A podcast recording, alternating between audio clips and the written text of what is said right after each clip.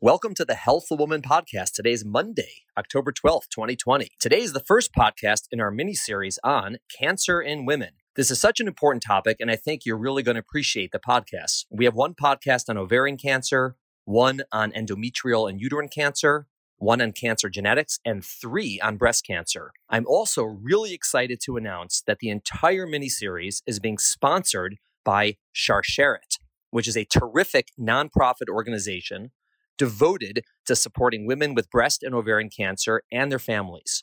Over the course of these next few weeks, in addition to the podcast themselves, I will also be introducing you to Sharsheret and the services they provide.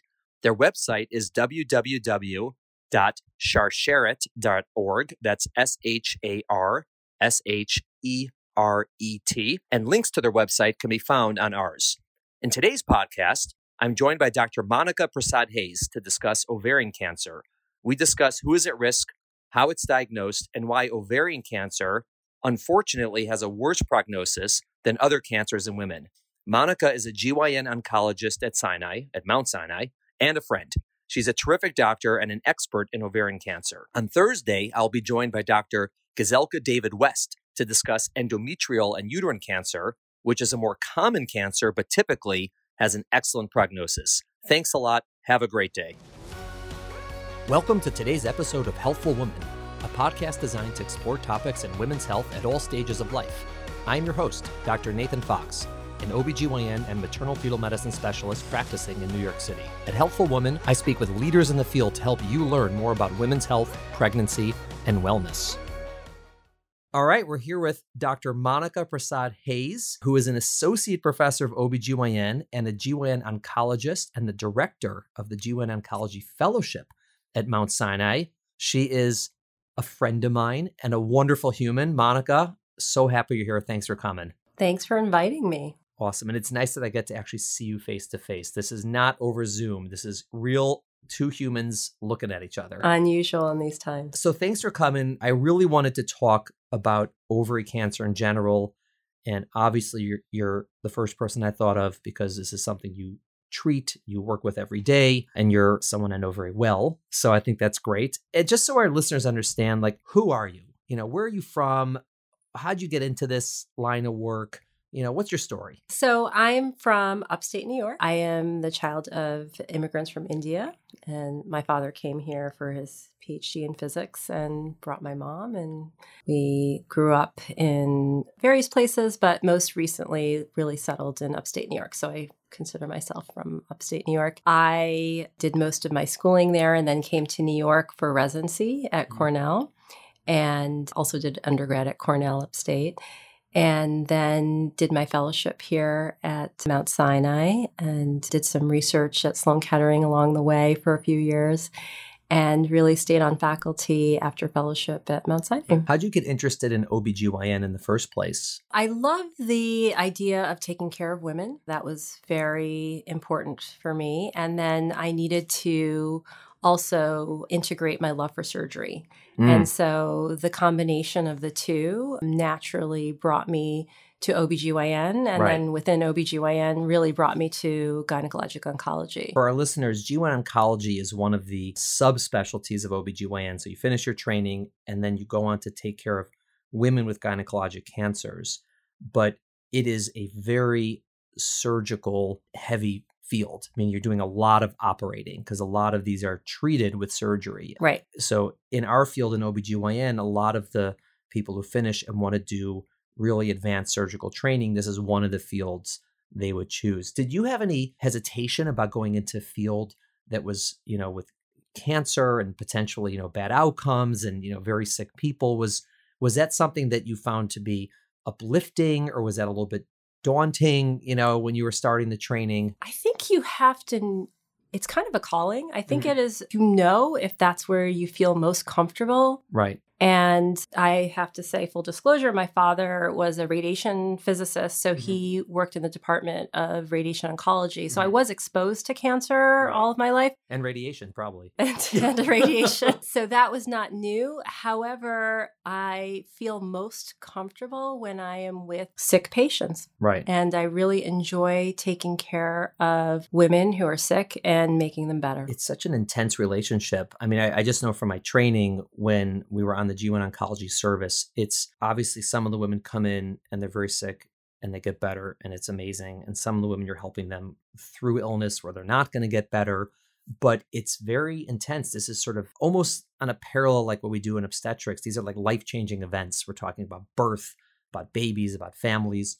And you're, you know, talking about either end of life or in the middle of life with potentially diagnosis that just rocks people's world potentially you find out you have cancer and to come in and to be able to not only be proficient at what you do and excellent what you do but also to navigate that just whole change that they're going through in their mentality over life it must be just really amazing in a certain sense It's a really amazing field. I have no regrets. Death is a part of life, and we learn how to make people better and cure them potentially, but we also learn how and help people get through steps of dying and how to go through living with a terminal illness and living well through that. And when are the times when we fight it, and when are the times when we say, this is no longer working and uh, maybe we should learn to live and think about not treating anymore. Right. I mean, because cancer,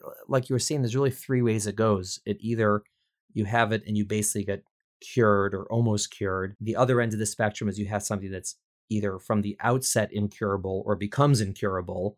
And then there's in the middle where you have cancer, but you're, you know, you're moving along.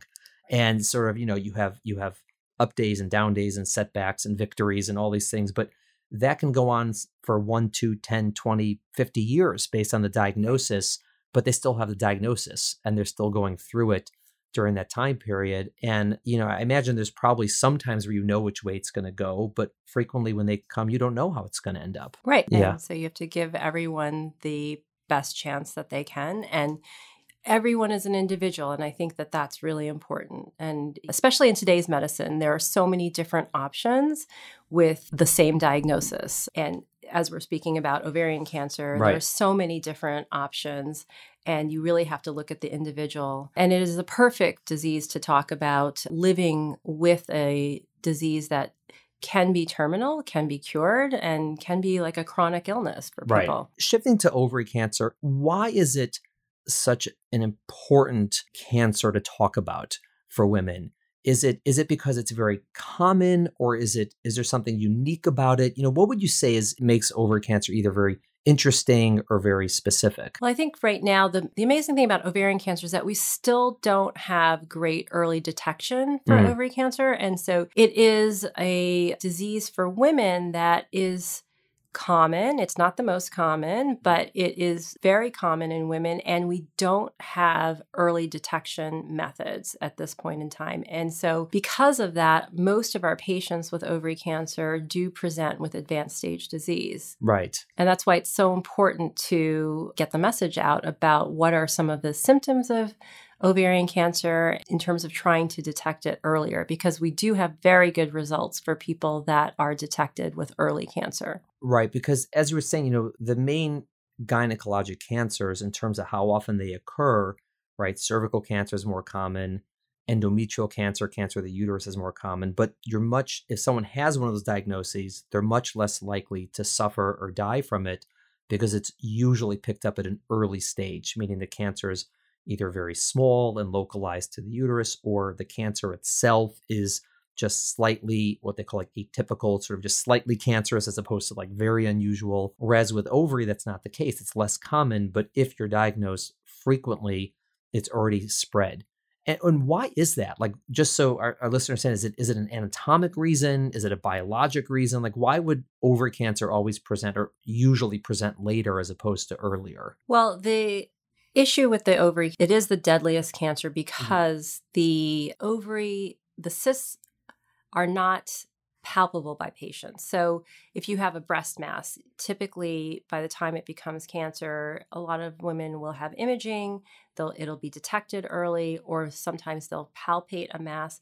You can't palpate your ovaries and you don't often feel anything until the ovarian cyst is quite large. And during that time, what's happening is that the cells can slough off of the mm-hmm. surface of the ovary and then they seed into the abdomen.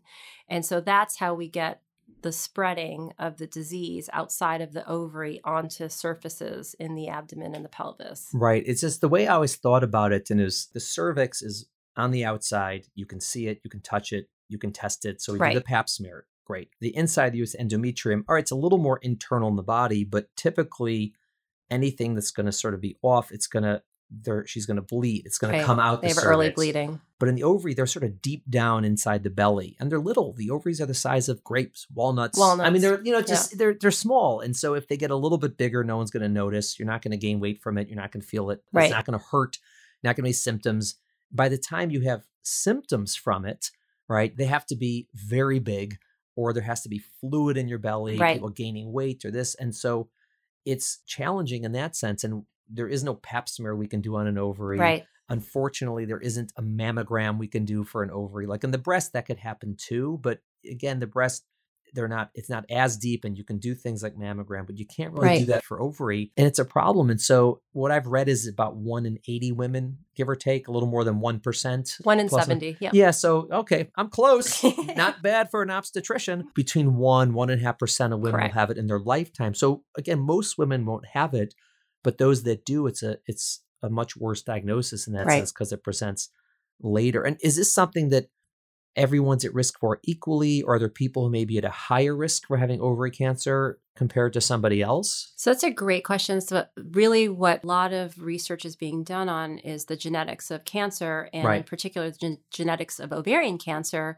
and so we know that at least 10%, with the current research evidence that we have, at least 10% is genetically inherited. And so probably it's closer to 20%. We just haven't discovered We just haven't yet. discovered yeah. all of the genes that are constantly being discovered currently. And now we have these like multi gene cancer panels mm-hmm. that we use. And so there is a genetic hereditary link. And oftentimes it does go with breast cancer. And so we know that there are certain families and certain ethnicities that have increased risk. In particular, one of the most common that we know with ovarian cancer is the Ashkenazi Jewish population, where the risk is 1 in 40 rather right. than 1 in 70. And so we know that they have an increased risk of hereditary breast and ovarian cancer syndrome. Right. I mean, when you see things that cluster in families, or in ethnicities. There's a lot of reasons that can happen, but one of them is genetic.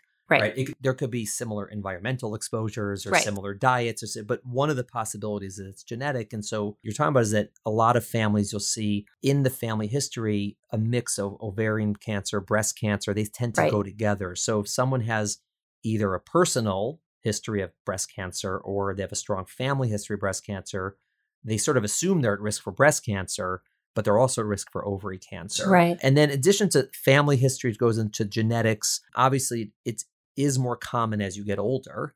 Right. right. The it's typically diagnosed in the 60s, I think. Yeah. That's like sort of the average. Average age is 60. Some of the other cancers that we know of now that may go with the genetic risk mm-hmm. are prostate cancer, melanoma, right. pancreatic cancer. Mm-hmm. There's a lot of research being done right now on pancreatic cancer in BRCA positive patients, which is the gene, one of the genes that is involved with hereditary breast and ovarian right. cancer. I mean, that's the most famous one. It's, you know, BRCA right. for breast cancer. Right. But that gene got named for Two that. Genes. But it's, yeah, one and two, but that's those are the ones that sort of also increase the risk of ovary cancer.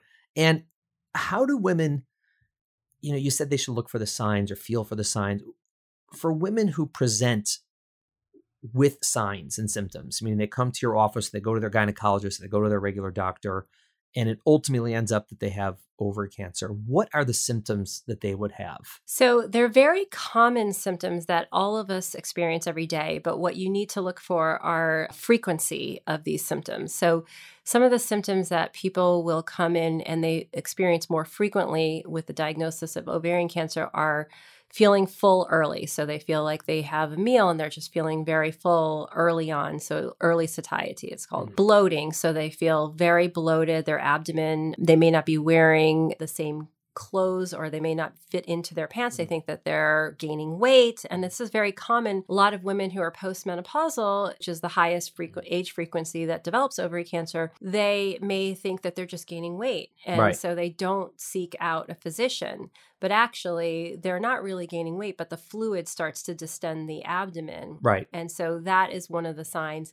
People that have very frequent constipation, it's not their normal constipation. They're having many more episodes within a, you know, three, four week period. People that have urinary frequency with the pelvic pressure of a mass in the pelvis can have to go to the bathroom more frequently and may have to get up in the middle of the night more frequently and can all be signs. And so each individual symptom in and of itself is not something that you would think of out of the ordinary. But if you have a frequency of these within a short period of time that you didn't experience two or three months ago, and or a combination of these symptoms, then it's been found that this can be a sign for detecting ovarian cancer earlier than we would normally. Right. I mean, it's hard because a lot of these symptoms, as you said, are common in women without cancer, obviously. Right. And so the, the thought is that these are signs of something getting bigger in your belly, right? So either the ovaries themselves are getting larger, or what happens frequently in ovary cancer and other cancers is they sort of either secrete fluid themselves or your body secretes fluid. So you sort of get like someone poured like a liter of water in your belly. Right. And it's sort of so you're,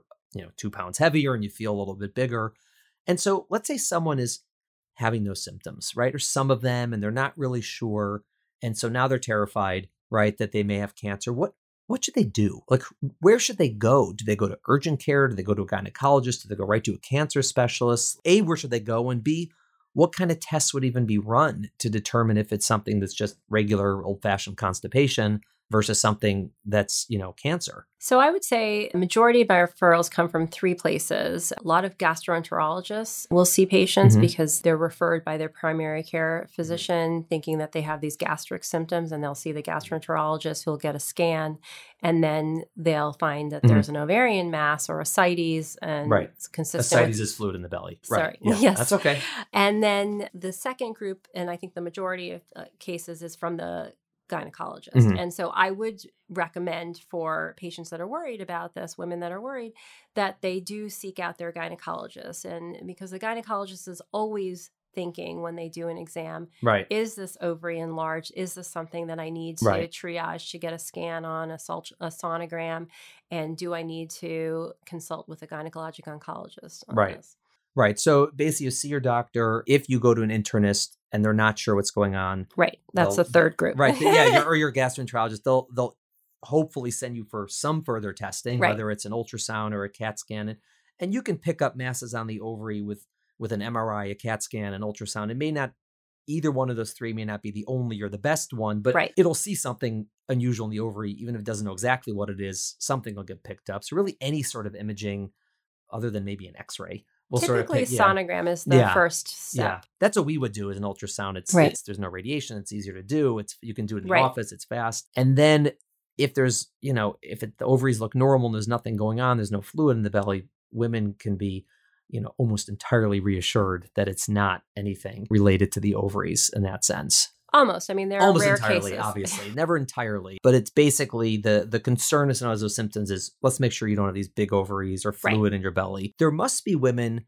who get diagnosed with ovary cancer who don't present with these symptoms. Meaning either it's just picked up incidentally on they were having their appendix taken out and someone saw a mass on the ovary, or they were having a CAT scan because they had something else and this is found. Is that something you see commonly, rarely, where you get again, you I'm sure you get referrals for potential problems with women who actually have ovary cancer. How often they just sort of get picked up by happenstance? So I think that's the rare situation, and right. that's when we can actually find it early right. because we don't have a screening, right. adequate screening test currently. The majority of those cases where it's seen intraoperatively at the time of surgery for something else, there's a cyst on the ovary. Those are the majority of those yeah. are benign cases. Yeah. The majority of the time where they see a cyst incidentally on a scan, that's typically these Right. are benign cases and people don't need to worry about Right. every cyst that's found on a CAT scan or an MRI. However, there are cases where we will incidentally find those. And the nice thing about that is that it's typically an early cancer because they are Right. completely asymptomatic. Right. And the and again, just to get back to the principle, if the the prognosis for someone who has ovary cancer, and again, these are all averages, right? You can Right. have an early stage and do very, very poorly, and you can have a late stage and survive forever. I mean, these are just, you know, percentages.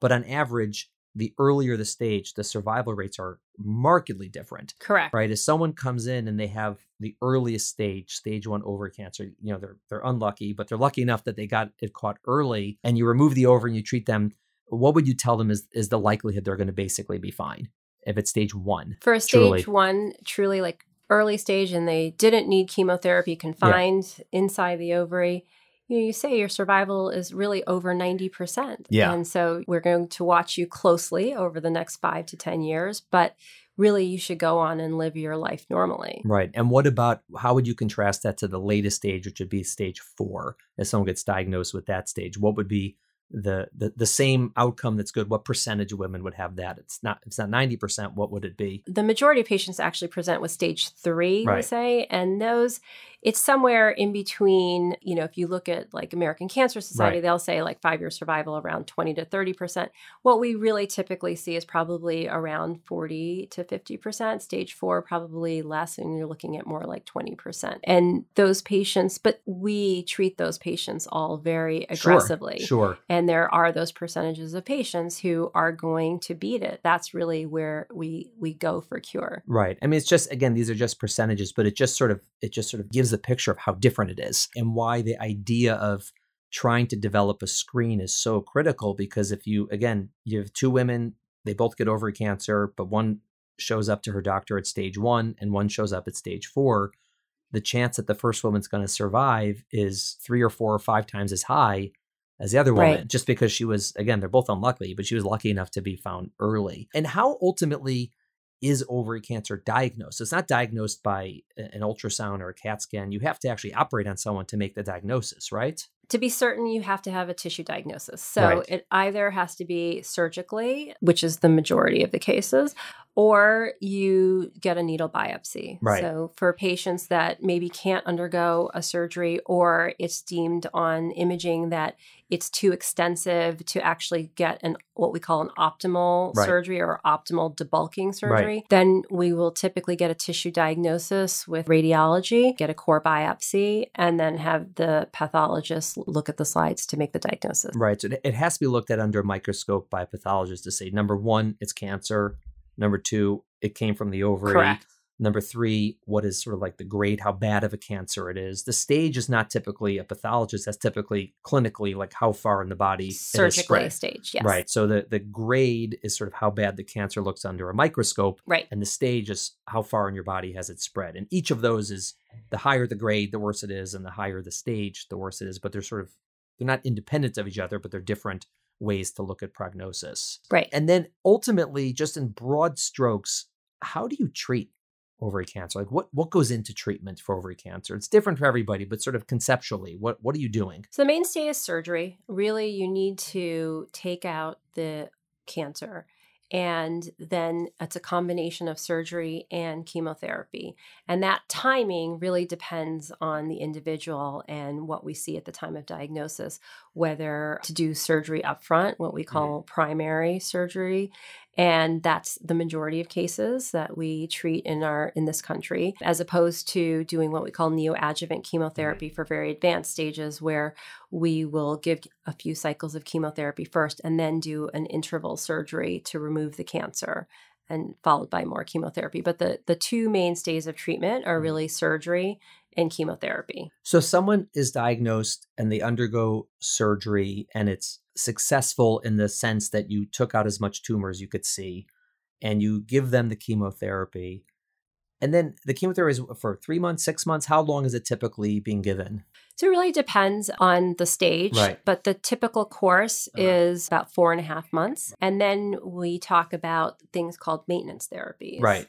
And that can go on for a few years after the cessation of the chemotherapy. Right. And that means sort of like they come back and every X amount of months or years they get some chemotherapy in that sense? Depends on what type of maintenance therapy, right. but one of the therapies are targeted therapies. Uh-huh. So we do once every three weeks, we may uh-huh. give uh-huh. an intravenous infusion, a 30 minute infusion of a targeted therapy. Bevacizumab is one of those examples. When you say targeted, you mean towards their specific type of ovary cancer or it's actually targeted to ovary cancer in general. Bevacizumab is a medication that's a VEGF inhibitor, and mm-hmm. so it targets the VEGF receptor right. on the cancer cells. Then the biggest discovery actually in recent years has been the effectiveness of PARP inhibitors, which is actually an oral pill, which is mm. really nice for patients so that they don't have to actually right. come in to get an infusion. They can actually just take a pill after mm. chemotherapy. Actually, this was recently FDA approved in the last year and a half for BRCA positive patients because mm-hmm. it has it's very very effective in patients who have a genetic predisposition for ovary cancer and was also recently FDA approved for non BRCA patients and has been shown to be effective in them as well. And so we're really excited about the PARP inhibitors as maintenance therapy. And then when you're following these women, I guess that you're just making sure that they don't have a recurrence of tumors in their body. Is that sort of like Right. Would, that's how you would sort of decide, oh, it isn't working. And then is it possible that they would come back and get surgery again? Like, are there people get multiple operations potentially? There are. It's a little controversial. We have, you know, historically done uh, secondary cytoreduction. And there mm-hmm. a group of patients who are perfect candidates for secondary cytoreduction who've had long intervals of being in remission and are very sensitive to chemotherapy. And so this is something that's been hotly debated, especially right. in the last year and heavily researched. There are two randomized trials that right. have recently been reported on in the United States. Interestingly, recently reported in the New England Journal that secondary cytoreduction was not effective. And then in Europe, they just reported that it was effective in patients who are platinum sensitive who have a long interval. So the jury is still out on whether or We're not still secondary cytoreduction is uh, right. effective or not. But I will tell you anecdotally that you know we do think that there is a role for secondary cytoreduction right. in right. our patient population. And I would assume a lot of women also. It's just there. There's something even psychological about it. Like, you know, I had a tumor, it got removed, right? Tumors, they got removed. I was on chemo. I'm doing well for five, six, seven, eight, nine years. You know, I feel great. And then suddenly I have a tumor again. It, almost exactly. to say, like, well, now it's not going to be like, no, you crazy, take it out. And it's almost like these things are obviously complex, but you can just sort of see why a patient be like, I don't care what they say. Like I want this out of me, and let's do it again. And so there's it's like you're saying, there's question. some science behind it, but it's not certain what well, the right so the data, do. you know, in the New England Journal article mm. showed that if you give them chemotherapy as opposed to they surgery, do just as well. they do just as well, and actually they may have a higher survival. So right. I mean, it's a little bit difficult right. to tease that out. But the desktop trial, which is the European trial, actually showed a different, very right. different Europeans, outcome. man, they always throw a wrench in the system. Those Europeans. And one of the interesting things that I don't think a lot of people know about GYN oncologists specifically is it's one of the few fields where the surgeons like you might also be the one actually prescribing and administering the chemotherapy right correct it's, meaning in, in most right well. in most but in most fields like if someone goes to if they have pancreatic cancer there's a surgeon who may or may not operate, operate on their pancreas but then they don't see the surgeon again they see a medical oncologist right. who you know, says, okay, now you need this chemotherapy. And I know in some places for gynecologic cancers, it's done that way. The surgeons operate Correct. and oncologists do that. But for many, I mean, your training includes both. So when someone everyone finishes, is trained yeah. to do both. So, and I think that that's, I, I want to talk about that for a second because I think people don't realize that you're the surgeon, but you're also the, you're actually the oncologist. You're doing the cancer right treatments for them, the chemotherapy. Are there other fields that even have that? Is that done in like like brain cancer? Is, is that done in any fields? I can't think of any Not really. Really, that I can think of. It's one of the things that I love about gynecologic oncology. Yeah. It is unusual. You're a surgeon and you're like an internist, you know, a specialist in cancer at the you same time. You learn a lot about chemotherapy yeah. during fellowship that you just don't get right. that training during residency. Right. But also, I just the for the patient to have one person or one team of people who are they're the ones deciding which treatment you need, but they're going to do either one. So sometimes when you have different people, I do this, I do this, Right. right? The the medical oncologist like, oh, you should have chemo. That's what I do. I, am not talking about like from a financial perspective. They just believe this is what works, and the surgeon's like, do what I do. And, and even if it's not real, sometimes there's a perspective of that potentially. But just to Well- have one one stop shopping, so to speak. It's nice because you can, from one perspective, I love it because you can see your patient Right. for many, many years. Right, And continuity. You really have that continuity. And I feel that the patients really build that trust in you. However, I will say in the institutions where they do separate the two, the medical oncologist and the gynecologic oncologist work really well together. And Right. it really is more of a team approach Right. rather than. I'm not throwing sloan under the It's, it's I a know. it's very much a team approach Yeah. and uh, there are some you know within our own group that Yeah. also do the same so it's not Yeah. just one institution versus another But it's interesting though that certainly you're all trained to do it, and I think that's also good for for access of care. That's also good because in more remote areas, you know, you can see your one doctor, your GYN oncologist, and he or she will treat you and be the person treating you the whole time. You don't have to go to different offices and maybe in different towns. It's a really interesting thing. So let's let's go into screening for a second. So someone's like hearing this and like, oh my god, like I don't want to get ovary cancer, and if I get it, I want to have an early stage. Let's do screening tests why don't we have good screening tests currently? You know, what is it about the screening test? I know there, there's an option to do ultrasound, right? Right. To do like routine frequency of ultrasound. And there's also option, there's certain blood tests you could do called tumor markers, where if you have cancer, they go up. You could have them for other reasons. So why does that not seem to work in the general population? so they've done multiple studies both here in europe we've really tried to tease this out with the available markers blood Mhm. markers that we have and research on new markers as well as looking at transvaginal ultrasounds and the large studies really have not shown that in the general population you actually have a good screening method with the any of these modalities. Now in a higher risk population, there have been studies Right. that have shown that it is effective and that it should be used. But in the general population, you end up having many more what we call false positives.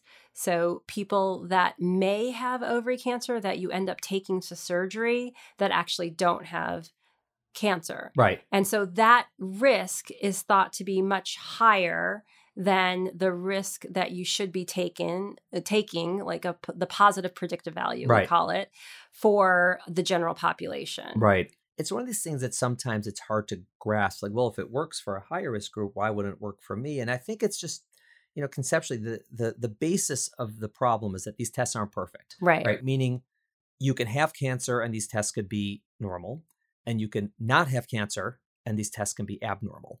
And so they have their percentages. And so if you have a group of women, let's say have 100 women, and 20 of them are going to get ovary cancer, it's a pretty high risk po- population Much higher than the general yeah, population. Right. So if you have a very if you have a high risk group, not- you're like you're like, all right, this is a really high risk group. You know, any blip in the test, right? Oh, the blood test goes up, the ultrasound goes Right. up. You know she's at such a high risk to begin with. You're going to act on it as soon as you can, and there's a better chance you're going to actually pick up an early cancer. But if let's say only one or zero of a hundred women are going to have cancer, all those blips, you're going to take all of them to the operating room, and none of them are going to have cancer. And so, yes, you may have quote unquote saved or improved the outcomes on one person, but you've also had to operate on 50 people to do to it. and maybe one. Yes. one of those 50 has a complication from surgery, or you remove ovaries and then she has complications from early menopause, or whatever it That's might exactly be. That's exactly right. And so it it is hard. And also the other thing that people debate is, well, how many surgeries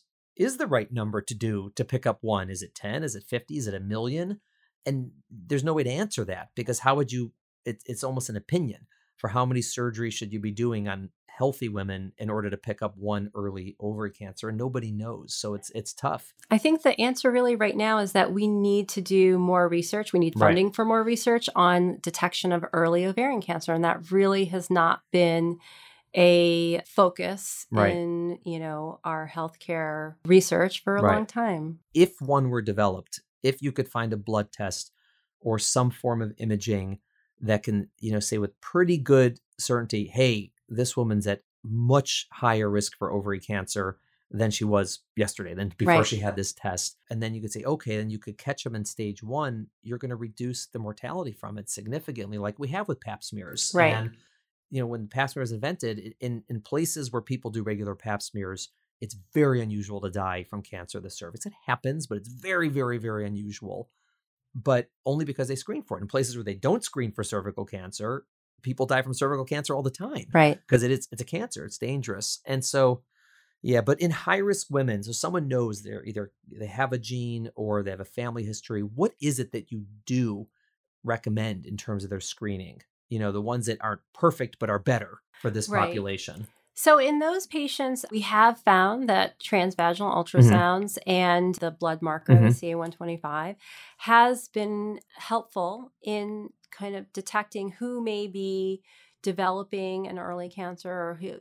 The problem with these is that they've actually never detected early cancers. They may show an abnormality, and at that point, the patient may already have an advanced stage Right. But if we do it at a frequent enough time point, that we may start to detect this earlier. Right. And so there was a study that was done in England that showed that you know they looked at yearly screening and did show that it was beneficial in that high risk group. And now they're trying to look at it in more frequent, Like every six months or some, every four So months, every something four like months that. exactly is what they're trying to look at. Right. Here, for the high risk groups, everybody does it a little bit differently. I do every six month screening. and I mm-hmm. think that's pretty much standard of what most people are Mhm. doing every st- six month screening in the high risk population. And have you in your own practice seen from these strategies women who get picked up with stage one or stage two cancer where you're pretty confident if you weren't doing this, they would have shown up a year later with stage three or six months later? Well, you know, the studies haven't really Right. shown that. You Right. know, even Just in the high risk Yeah. population, it's shown that like when they do come, you know, for people Right. that are getting risk reducing surgery prophylactically, Right. if they do have cancer, it's usually picked up in a more advanced Right. stage. But our goal is to really pick it up early. And we do start to see little blips in CA125 or, you know, something a little unusual on the sonogram. And it may not be cancer at that point, but in those high risk patients, that really prompts us to Right. go and do the surgery. Right. So I want to talk about the finally the the things that women can do to lower their risk. So I want to start first in the highest risk group because obviously the things they're going to do are going to be more aggressive. Right. And so someone who's at a high risk for ovary cancer, either because of a gene or because of a family history or for whatever reason, what are her options aside from screening? Like what could she do to potentially actually lower her risk? So, the most effective strategy for people who have a genetic risk is mm. to do what's called risk reducing surgery. So, that risk reducing surgery for women with hereditary breast and ovarian cancer is removal of the tubes and ovaries premenopausally, and the age depends on what type of gene mm-hmm. mutation they may have. But typically, it's when they're done with childbearing around the ages between 35 to 40 for like BRCA1 patients, uh, 40 to 50 for patients with a BRCA2 mutation, in addition to talking about things like mastectomy Right. and other Right. procedures. And it's a hard decision to make because those women will go into a surgical menopause once Right. they're they've done their surgery. Meaning once you remove a woman's ovaries, she's basically she's going into menopause. She is in menopause. And so that is the downside of Right. doing it. And you know, there's some risk to the surgery, but it's, it's as surgeries go, it's not a very, very risky one.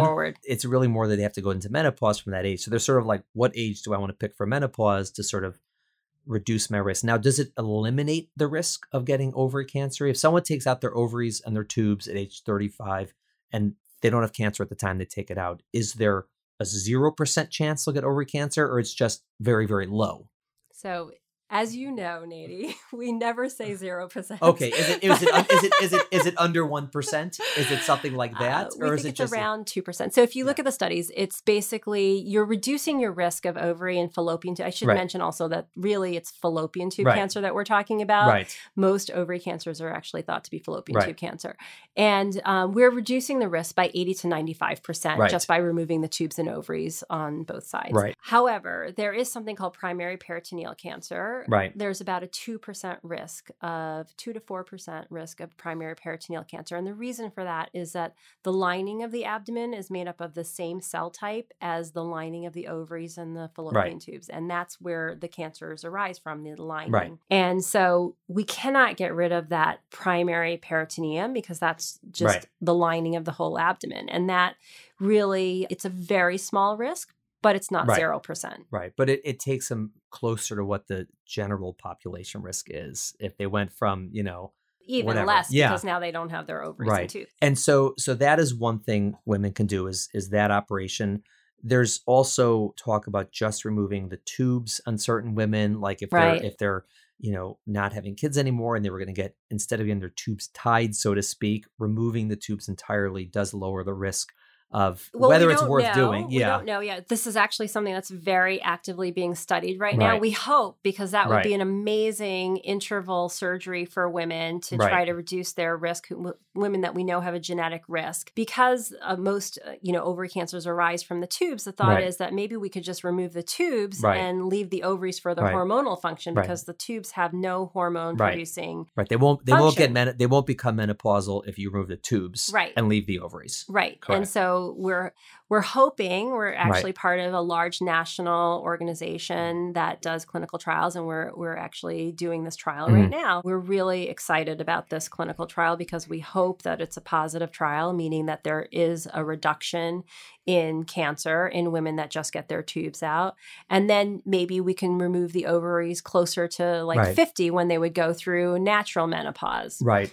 It seems like worthwhile to have two small operations and push off menopause 15 years Right. rather than have it at once. Yeah, I hope it works. That sounds We're, great. we're now, really what, hopeful too. know, what about for women who really have no increased risk of ovary cancer? They just have baseline risk. I know there are some things that women may not realize actually do lower their lifetime risk of ovary cancer, like taking a birth control pill Correct. at some point in their reproductive lives. It's it's been shown that if you know women who've taken birth control pills for it's I think just a year or two, they have a lower risk of ovary cancer in their lifetime. The thought process is I think that the ovary's not like turning over as much with right. with eggs coming out, so there's less sort of change Not in that ovulating. lining. Right. Uh, and so that pregnancy lowers the risk, Yes. nursing lowers the risk, all these things that reduce the risk or reduce the times a woman's going to ovulate. later menarche. Yeah. So women who get their periods Yeah. start getting their periods later. And that's all the theory. And then, you know, early menopause. The theory being that every time you ovulate an egg out of the ovary, you are rupturing the surface. Right, And so that needs to repair. right. And so on a genetic level, you could have a higher risk of, you know, genetic alterations and mutations when you're repairing that each month. Right. Wow. So that's something that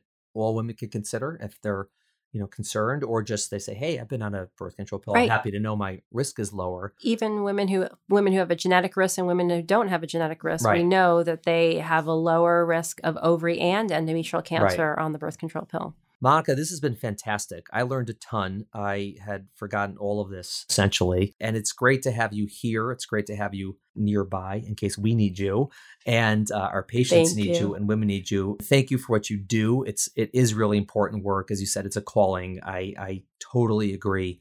It's hard, but it's rewarding, and it's not just rewarding for you, but obviously rewarding for all your patients. So thank, you. Uh, Thanks for having me. It's been fun seeing you. Thank you for listening to the Healthful Woman podcast. To learn more about our podcast, please visit our website at www.healthfulwoman.com. That's H E A L T H F U L W O M A N.com. If you have any questions about this podcast or any other topic you would like us to address, please feel free to email us at hw at healthfulwoman.com. Have a great day. The information discussed in Healthful Woman is intended for educational uses only and does not replace medical care from your physician. Healthful Woman is meant to expand your knowledge of women's health and does not replace ongoing care from your regular physician or gynecologist. We encourage you to speak with your doctor about specific diagnoses and treatment options for an effective treatment plan.